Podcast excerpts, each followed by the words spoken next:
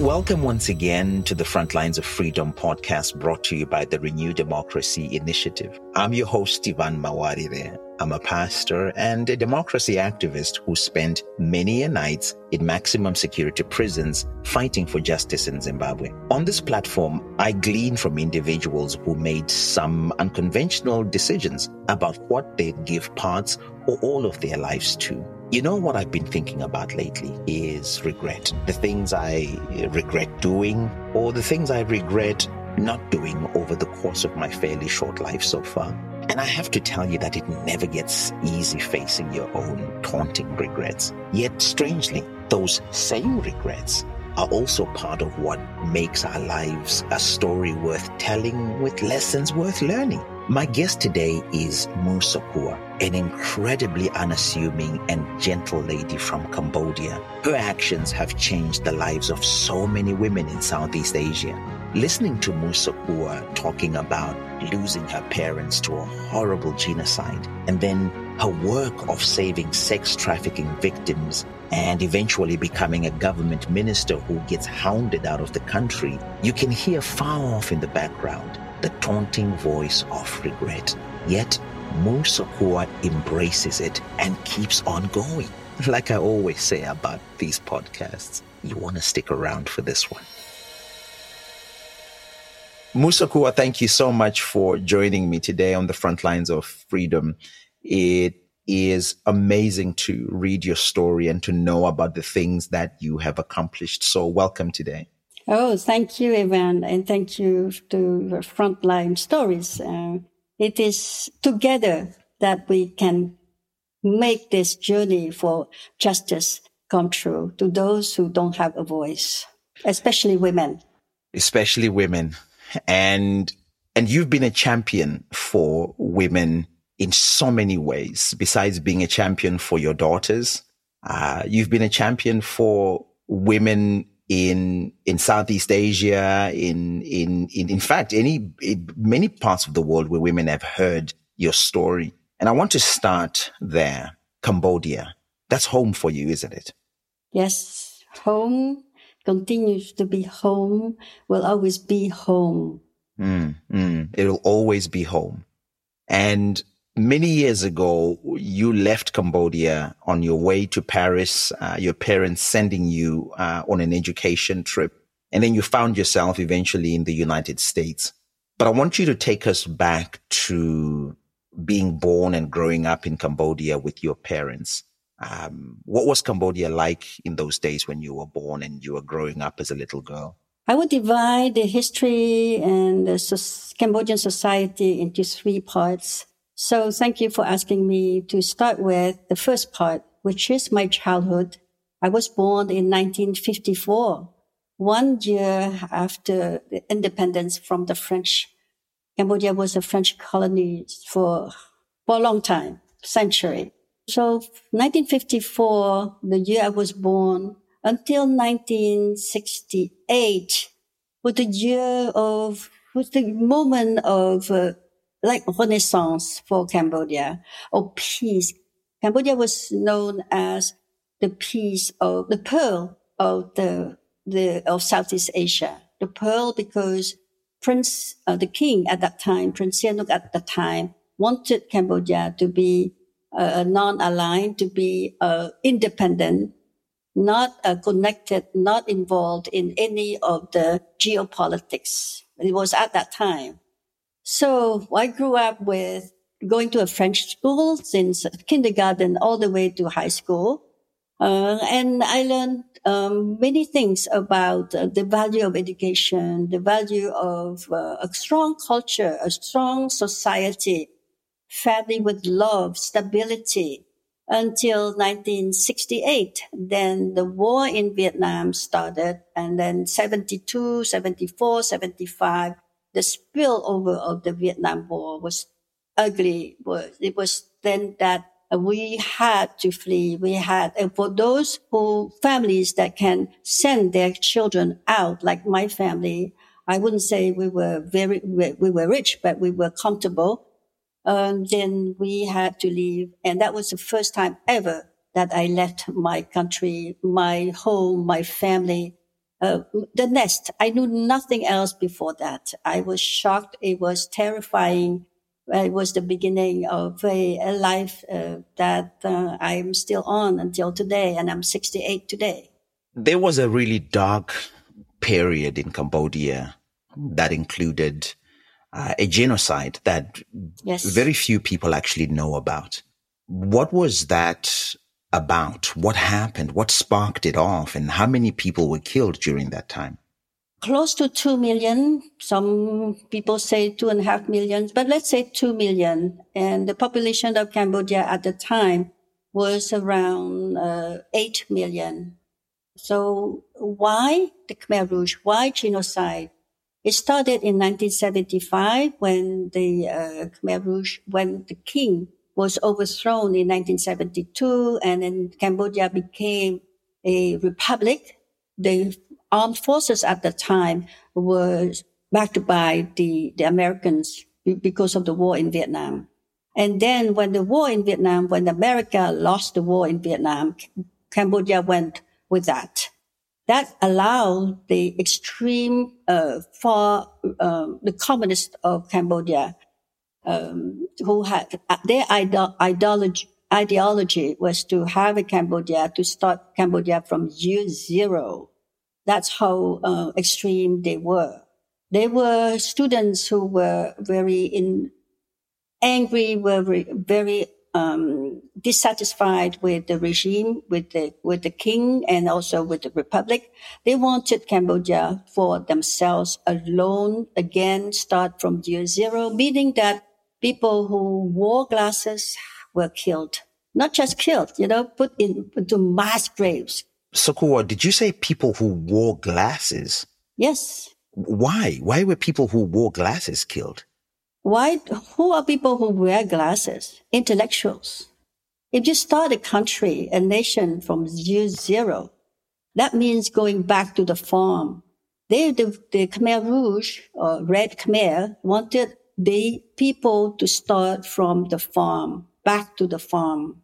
If you wore glasses or if you were known to be educated or to be an intellectual, you were a target. And the idea was to eliminate that whole group of people and start with just basic peasant farmers. Correct. It's not just the, your intellectual uh, background, but also your ethnicity. I am half Chinese. Uh, my mother, my great grandparents came from China. So we have a, a lighter uh, skin so I am really certain that my mother, my father were uh, killed because of the color of their skin. Because uh, the Khmer Rouge, the Red Khmer, the Communist Khmer wanted Cambodia to belong to the Khmers or to Cambodians, pure Cambodians. It was really like under Hitler. But this is under uh, Khmer Rouge. They wanted peasant people. Because real pure Khmer people uh, have darker colors because they are from the farm. They live on the farm. While those who have uh, ethnic back, different ethnic background, especially Chinese, because 30% of the uh, families were, have Chinese background, especially in the, in the urban sector like mine. They, uh, the mixed culture, the mixed color gives you this light skin. Therefore, you're not from the farm. And if you have light skin, you wear glasses, you speak a, a, a little bit of uh, uh, even French or English, that you go straight to the mass graves. That is so heartbreaking. I, I cannot explain to you how difficult it is for me to fathom that. And yet, you know, I don't know how people felt during that time, but your parents had decided to send you out. So this was happening when you were out of the country. Yes, it was. I was out in 1972 and the Khmer Rouge took over in 1975 and stayed until the end of 1979. So in less than four years, they killed close to two, maybe, yeah, two million people of their own people. And then they also, so they, they went after ethnic uh, minorities like the Cham people. Cham, uh, Cambodians, Khmer people who uh, who are Muslim, very small ethnic community, but they totally eliminated the Cham, the Khmer uh, Muslim. Here you are, you're a young lady, you are, you are away from home and this genocide begins to happen and your parents are killed during that time. You don't, you don't get a chance to go back home until when? When do you return to Cambodia? I went back in 1989. From 72 to 89, I was away. How old were you when you returned to Cambodia? I think I was around 36 or something like that. About 36. And with two children. I left as a, a teen, uh, I just graduated from high school. Then I came back with two children, frightened to death, coming to a, a city, a country where everything had been eliminated, no electricity, no power, no, uh, no roads. But I was determined to come home. This is the part that breaks my heart along with many of the things that you've been through. You come back home finally, but you have no information as to what happened to your parents. How were they killed and where are they buried? How did you deal with that? They 17 years of, of life, of your life where you don't know what, I mean, what has become of your parents, the people that sent you away because they wanted you to have a better life and they wanted you to be alive. How do you reconcile their absence when you get back? You can never reconcile that event. It's really, you cannot. And that's why I am on this journey for justice, for truth, you know, and I still need to know how my parents died, especially my mother, because my mother never had an education, you know, in uh, women, um, Chinese women, uh, Asian women at that time. You rarely go to school. I remember when I was eight years old, sitting next to my mother, I was learning French. I was reading in French already. And my mother was learning the Khmer alphabet. ABC. I was reading a book already. But there was the moment, that moment that I cherished until today. Uh, the value of education. I want my mother. I want women. I want young girls to have an education. Until today, I fight for that. And going back to find my mother is a symbol of saying there cannot be a dis, uh, discrimination be, because of your gender. But on top of that, you have that warmth of being next to your mom, to your, uh, and my mother was a beautiful woman, a strong woman, a loving, caring uh, mother. In Cambodia, you've gone back. You're with two daughters. You're coming from the United States and you begin a new journey and you become part of civic society in Cambodia. And that births another journey where you really begin to represent women. Tell me about how that happened because there's a point at which you, you start to travel around the country teaching women and teaching them to be involved in the civics of the nation. And you end up mobilizing, I think the figures are something close to 25,000 women who end up running for public office. Tell us a little bit more about that. Well, I must also, if I don't say that, my youngest daughter, Malika, would be very angry at me because she was conceived, she was born in Cambodia, the last child. Yes. I, that, that's the moment when I say, I want a, my late husband and I wanted a daughter, a daughter. We wanted to have another daughter, uh, born in Cambodia. And I was pregnant. I was very pregnant, still walking around the urban, the very poor urban sector of the city of Phnom Penh, uh, with this, uh, the new organization called Khemara Cambodian Women to help urban uh, women who had just come out of genocide and the war to start a life again. So it is through the eyes of the women, through the lives of the women that I see myself uh, learning about my culture. Because you remember, I was educated in French by the French. In, in the French school, when I remember very well, I was maybe eight or nine. If I, I spoke um, Khmer uh, during Cambodian, we were punished by the French kids for speaking your own language. that was that strict, you know. And then when I went back to Cambodia, that was the moment when I said, I am Khmer. And I have, but I don't know how to be Khmer. It's taught all over and in the most difficult circumstances. At the same time, looking at for my, looking for my mother, looking for my parents all the time, especially my mother. It gave me the strength. It gave me that sense, that motivation. It gave me that sense of responsibility and accountability to, to the women of Cambodia. You say some really powerful things in that, looking for your culture and looking, starting afresh to find out who you are and to, and to, and to learn more about, about yourself, about your own, uh, your own roots and your daughters. How do you explain to your daughters about the journey you've walked so far, their missing grandparents, and and trying to get them to understand that this is where we come from. And even though what has happened here has happened we still must be proud of it. It has not been easy evan it has been to me you know i was trying to figure out who i who am i? Am i french? Am i chinese? Am i cambodian? What am i?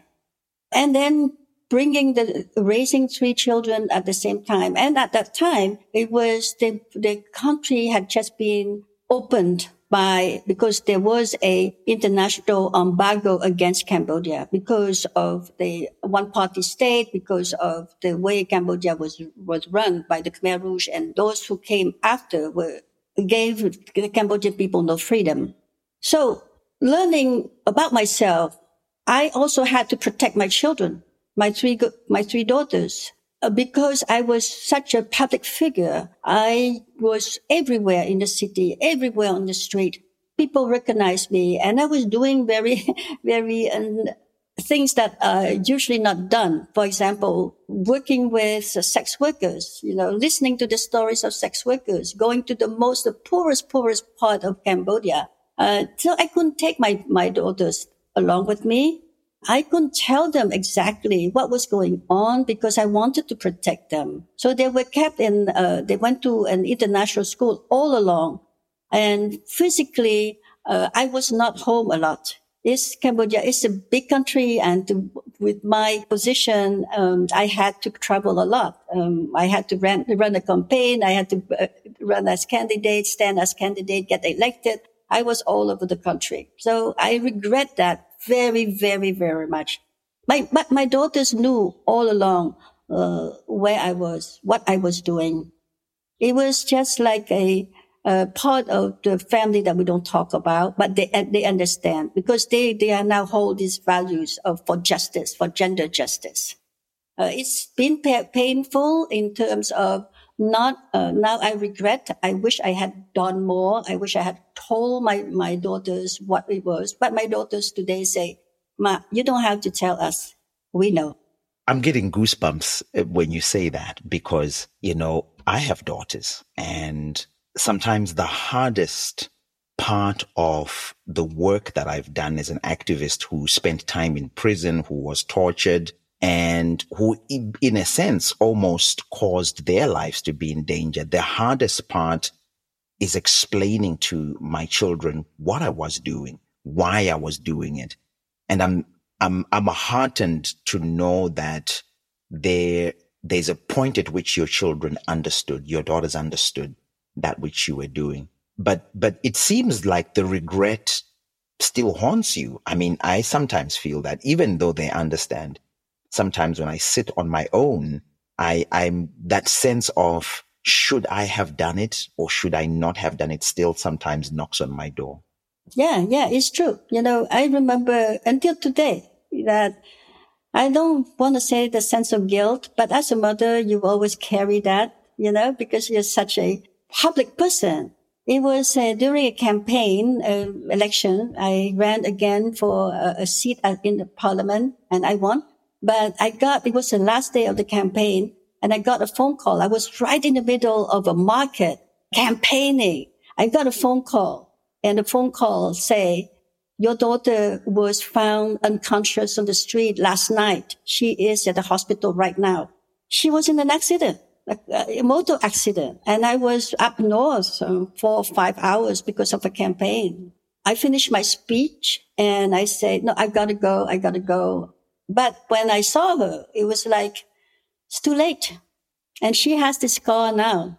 But at the same time, today, today, you have to ask her how, how it meant to her, how it means to her now. But to me, today, I would say I could have done better. But at the same time, I don't want to punish myself or, or go back to the past. What we have to do together, Malika or Devi or Tida, those are the names of my daughters, is look at the women today. What can we do for them? You know, they're not privileged like us. Look at their education. Look at the employment. They work hours and hours in factories making clothes that are sold in, in Western markets and they make nothing in return. So let's think, let's fight, let's fight together for them rather than going to the past um, and say how I could have explained things to my daughter. Let me let me just say this, and I know that either your daughters or some other people close to you would have said it that Sochua, your life is is just inspirational. And I know that even though you may have regrets and you may look back and think I could have done better, the things you have done, which we don't have enough time to talk about, but we're still going to talk about a few of those things. The things you have done have changed so many people's lives. There's no doubt about that. But your journey continues. You spoke just now that you became an elected official. So you became a member of parliament. Yes. And that journey begins now in mainstream politics.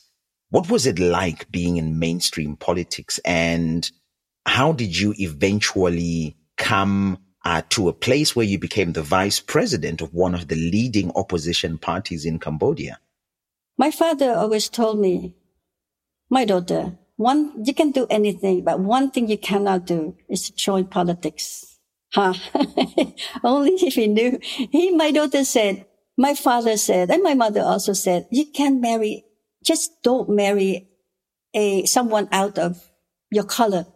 Marry a Cambodian my husband, my late husband was American.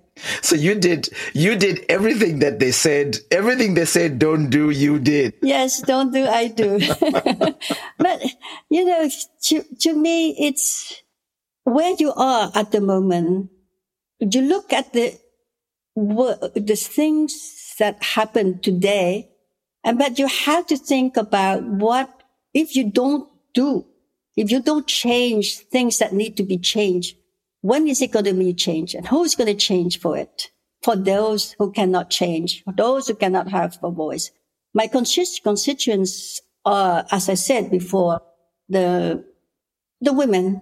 Uh, my issues are uh, reproductive health, uh, gender equality, gender justice, and women in politics. I, I didn't know I was into politics, you know, uh, Cambodia, this is the last stage of Cambodia. After the Khmer Rouge fell, there was a agreement between the Western countries, um, international communities to sign a Paris Peace Accord for Cambodia to start Cambodia again with a new election ha- managed and handled, paid for by the international community, but ran by the United Nations. Uh, I didn't join politics. I remained at that time in 1993. I remained as an activist. I wanted to be part of the peace movement to have elections with uh, peaceful elections. And then, so I missed that uh, five years. And in 1998, it was uh, the fourth World Conference on Women in Beijing. Then uh, the UNIFEM, or UN Women at the time, said, Sochua, please help us um, bring women of Cambodia to Beijing. And that's when, uh, as my organization, I was one of the leaders of the women's movement. So we put together a thousand women. We brought together a thousand women from different parts of Cambodia, from the hills, from the countryside, from uh, the other side of the river, you name it. We brought them all together and uh, we put an agenda for women of Cambodia for Beijing. And as a symbol, uh, the, the thousand women brought a piece, a meter of a cloth that were put together. So we had a whole kilometer of uh, cloth for a project called Women Weaving the World Together. And a part of that uh, we, uh, one kilometer, uh, we brought to Beijing and I handed it over to the First Lady of America, Hillary Clinton, heard her speech saying about uh, women's rights as human rights and get into politics. And I joined politics then. So you join politics and uh, you become part of a coalition government, which you eventually have to leave that government. Why did you leave? And I know that you had become the the first woman minister of the women's ministry in Cambodia. So you you eventually leave. But tell us about that experience in in that government and why you eventually left. Yeah, when I came back from uh, Beijing. Um, then the first prime minister of Cambodia asked me to be his advisor on women's affairs. I said, fine, I, I'll be there. And then I joined the party and I got elected. And then I became, I was offered this post as a women minister. So I was the minister for five years. First moment that I was officially recognized and I took over the ministry, it was very clear that the ministry had no vision, had no, no mission statement, nothing. We started with, because I came from the women's movement. So I brought the movement into the ministry. The women said the first thing you need to do, Madam Minister, is to change this Cambodian proverb that says men are gold and women are just a white piece of cloth. Can you imagine? Gold, men are gold men are gold and women are just a white piece of cloth. Why a white piece of cloth though? Virginity, pure. And your whole body, your whole life has to be pure. You start as a virgin. If you're not a virgin, forget it. You are outcast. If you don't serve your husband, you are a bad woman, an ugly woman, a spoiled woman, a, a uh, not a white piece of cloth. So you have to be a white piece of cloth. Oh my goodness. So, so how do you navigate this? Because it's, I don't, I don't imagine that it is easy to, to navigate, you know, a, a, a, culture that is like that, which essentially has taken an aspect of this culture to make it a law. It's like our, the women's constitution.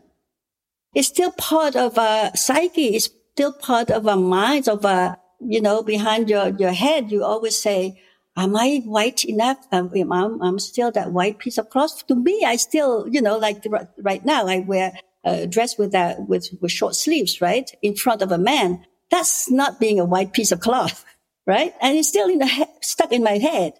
You are now the minister, Sochua, Madame Mu the minister. Do something about it. I was challenged by, by the activists, uh, in Cambodia. And then we say, okay, let's change this proverb. Uh, we change it to women are precious gems of Cambodia. And men, you can be gold, but we are the precious gems. We are the Neary Rattanak. And it became even, it became the national program and it remains as a national program to, until today. And we started in 1998. Yeah, this is 2022. Then you look at, look up the National Program of Women's Ministry in Cambodia. Is that symbol? Women are precious gems. You know, this is amazing. I, I can sense the excitement in your voice because that is something that, I mean, changing something that is entrenched in a culture is is definitely an amazing um, achievement and accomplishment. But you do this amazing thing, and at some point you you're you're at loggerheads with the with the then uh, uh, leadership of the country. Uh, what happens? That's because I refuse to be that white piece of cloth. I refuse to have Cambodian women wrapped as a used as a white piece of cloth because Cambodian women uh, even as uh, starting as a girl, you need to go to school. You know, a white piece of cloth cannot go to school. You have to be uh, serving your husband, your father, your whoever, your brother. How can you have an education? So you have to fight for women for and to have education for women for reproductive reproductive health. Women who are young girls who are raped uh, who are sold in human trafficking. And there are cases and cases and cases because of that, because Cambodia is such a poor country. You, the women will never, the girls will never come out as a white piece of cloth. That's finished. And that's why we had a strong, strong campaign against human trafficking. I was recognized for that. And another uh, part of the legacy uh, was to have the um, prevention of domestic violence, the law against domestic violence, um, based on uh, women as precious gems. You know, it, otherwise, um, without that uh, law, if you are raped, you are um, uh, assaulted within the family, there's no law to support you, to help you, to protect you, because you're supposed to be that white piece of cloth. So there was a the, the law was adopted, and it, in the law we had a, a special article. We redefined the terminology for family because during the war, when people came back after the war, when people came back to uh, to wherever their homes, their old homes, they couldn't find, so they all live together under one roof. Yeah. And so if you're a young girl, you're a woman by yourself, you need to be under one roof with strangers because of the war. And if you are uh, raped, you are assaulted physically or abused uh, sexually, you're part of the family, uh, then uh, there's no protection. That's why in this law, uh, the word family is anybody living under the same roof so that women can be protected. Now, Sochua, you um, today, um, you know, are still very much um, involved in affecting Cambodia. In fact, to the point that you are a wanted individual in Cambodia. There is a warrant out for your arrest. Until uh, a few weeks ago, you were sentenced, you and many other democracy voices and justice and uh, freedom voices uh, were sentenced up to 36 years, is it, in prison? Yeah, I had 36 years. So right now, they, you have a sentence for 36 years in prison. Why is that? What, how did you end up becoming someone who has such a sterling legacy? You've served your country well. But here you are today in exile and you, you have been sentenced to 36 years in prison. My journey for justice for women, the gender justice, went all the way to, uh, workers in, in the factories. You know, there are uh, close to a billion, uh, factory workers in Cambodia. 90% uh, of them are women. So I was very, as a women minister, of course, I looked after working conditions of the women in the factories the ruling party was not happy with me because I come from a smaller party, uh, although I'm the minister. And then one day, uh, one of the workers was killed, and there were many strikes um, when the workers was, were killed. And uh, that worker was not just a worker; he was the leader of the union, the first union in Cambodia, Chea I remember 22nd uh, January 2004. I decided that justice had to be served to the workers. If I were to stay longer in this government, I would also either be kicked out, go to jail, or be killed. Then I left that day, on that day, joined and joined the opposition in 2004. And I've stayed with that uh, opposition until today. So that we're not just an opposition, the Cambodian National Rescue Party is we have over 44% of the popular vote. And that's under elections that are not even free and fair. And then that's why the, the ruling party and the prime minister of Cambodia has been prime minister for the past uh, 37 years, close to 40 years now. Um, he had to dissolve our party. But we continue, we continue to speak, uh, to defend. Now it becomes more for the land of the people, of the farmers who lost their land to economic land concessions, to deforestation, to corruption. Um, now I become, I moved from gender justice to justice in general, to the social, uh, the system, uh, to democracy. And my voice gets louder and louder because I became a vice president of the uh, party and the president of the party is still was in jail and still under uh, facing court um, prosecution. He's in Cambodia, and I had with other uh, leaders, we we fled the country, and that's why we are in exile. But from exile, we fight a bigger agenda, which is democracy, human rights. Uh, we fight for free and fair elections. I mean, what a what a story, what a journey. Your daughters, I want to I want to go back to where we started from in our conversation. We were talking about your parents. We talked about you leaving as a young lady and then coming back and uh, having your daughters and some of the things that your parents hoped for and some of the things that I think you hope for your daughters. And I want to try and tie a link here between the two and say, how do you, when you look at your daughters today, what are your, what are your desires for them? The things that you would wish they would be able to do as you look at the gaps in your life and say, these are the gaps in my life. Girls, this is what I'd love for you to, to do.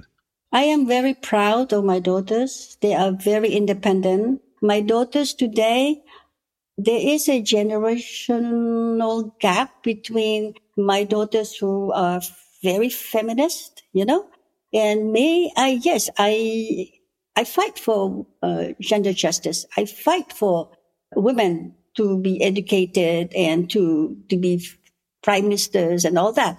But there is still a sense of me that uh, has to balance out the, this white piece of cloth. It's incredible. Uh, do I go all the way? do I really want to be the um, president of this party? I could, but I don't want to because there's a part of me that says you should really be saving some time at home. My, and my daughters are saying, are fighting a different kind of world for just justice for women today. It's different from justice for women that I fight for. Uh, they don't fight for um, the kind of education that uh, starting from ABC uh, they fight today, women today, if they, they continue to fight, to fight for, uh, like in America, it's really, really unfortunate. It's, it's not acceptable that women cannot have uh, control of their own bodies to make their own choice. How can you go back to that? And I can't believe that my daughters uh, today, women of today in America or other parts of the world where uh, abortion is not legal, have to still deal with it. When you think about what you fought for in Cambodia, what you still fight for today in Cambodia, and you look at America's democracy, what are your concerns, Sochua? My concern is that democracy, is, that, that America does not look at the um, fighting for democracy as a long-term thing. It's a crisis today and tomorrow is another crisis, you know, crisis after crisis. Yeah. Where are the values? And my, my uh, other worries is that uh, the society, American society today is very divided. How are you going to reconcile the differences?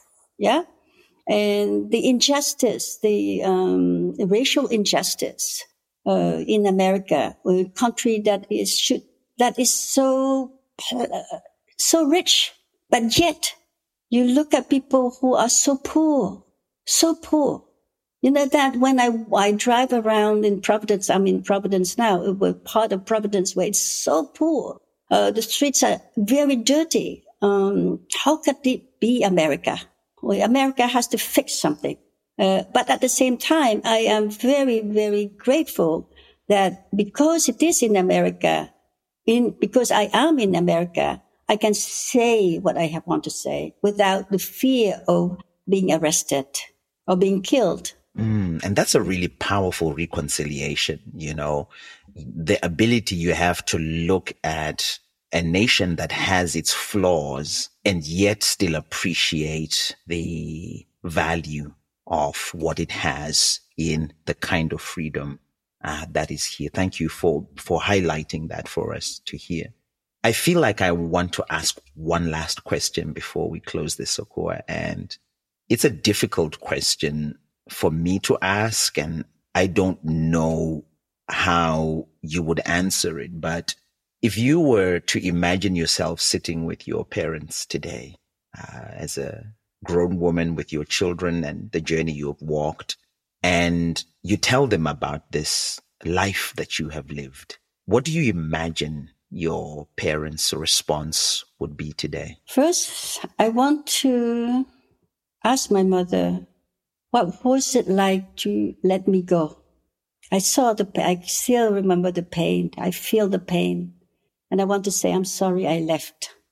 But I'm not sorry because now I am who I am and you have beautiful granddaughters, great granddaughters, grandchildren. I wish today that my mother could be on the same journey and could give me some support along that journey because I think she would have given me a lot of uh, comfort. Um, there were moments of uh, great pain because I was in jail as well. There were moments of um, looking at police coming at me with their batons and their tear gas uh, tubes and all that, and always having to say, "I am strong. I must be strong." There are moments when I want to be with my mother and say, like when I was an eight year old daughter and say, I am comfortable being with you, learning the alphabet. However, uh, I am really, really, really fortunate to be born in a family, in a culture, in a country that has gone through all this, but still be a gentle people. Sochua, you you you answered a very difficult question, and I, I I think I think that will do because it's it's taught me it's taught me something, which is the value of validation from our parents, but I think also the value of being able to tell your parents not just what they mean to you, but what it is you value of them. Um, and your story is very rich in all of that. And even though I know that one of the greatest mysteries of your life is trying to figure out how the lives of your parents ended and where they are, I think somewhere in your heart there's a special place where where they live, where you have uh, these conversations about how well they did for you and how well you've done with the decisions that they made for you. Yeah, I wish I could go back home. I would do everything, not for me. I'm not the only one who is in exile. Many other colleagues are in exile. Many other human rights activists like you, even in exile. And we, we belong where we, we started back home. Mu Sochua, it has been more than an honor to talk with you. And I think we got so much more than we, we set out to get from our conversation here today. And I want to thank you. Thank you so much for being with us on the front lines of freedom. Thank you. I will continue to listen to your podcast because it gives me uh, the strength to uh, take the next step. Thank you so much for listening to this conversation with Mu Sochua from Cambodia, a woman who has given her life for so many people that she will never meet, people whose lives have changed and lives are still changing because of the stand that she took and what she gave her life for. But also a woman who is on a journey still, uh, a journey to not just finish the job of freeing Cambodia, but a journey to free her own life. The search for her parents, you heard us talk about it. I love the fact that she's journeying it now with her daughters and that they share similarities and that she has certain things that she tells them not to do that she did or things that she didn't do that she wants them to do. But importantly, that she accepts that they are also their own people that are dealing with their own struggles. And I think that's the that's the beauty of being a an individual who feels strongly about something and then gives birth to people who will emulate that life, uh, but also live their own lives. I hope that as you listened, you've been encouraged, you found something, something that's spoken to your life. But uh, thank you for joining us. Do me a favor, will you? Send this podcast to a friend get them to listen in on this amazing conversation. It might just just help them deal with some difficult things that they're dealing with. From the front lines of freedom, it's uh, Pastor Evan Mawarire here from Renew Democracy Initiative. Thank you for joining us, folks. Bye bye.